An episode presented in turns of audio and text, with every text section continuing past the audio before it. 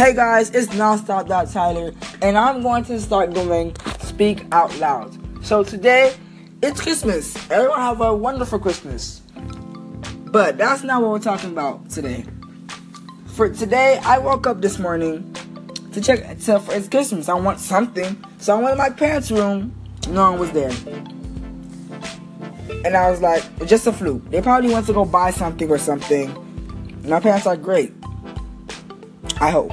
But today, they're not here. I'm home alone. I went to go check for them and they're not here. I called my dad. He is at work. Asked him, wasn't he going to buy me something? He said, didn't have the money. But he was off this whole week and he bought something for $130. But that doesn't make any sense. And that thing is not for me. So I guess I'm not gonna have anything for Christmas. What type of bull crap is that? Everyone, have a wonderful Christmas. I'll see you guys another Speak Out Loud. This is what I'm calling this series, Speak Out Loud. See ya.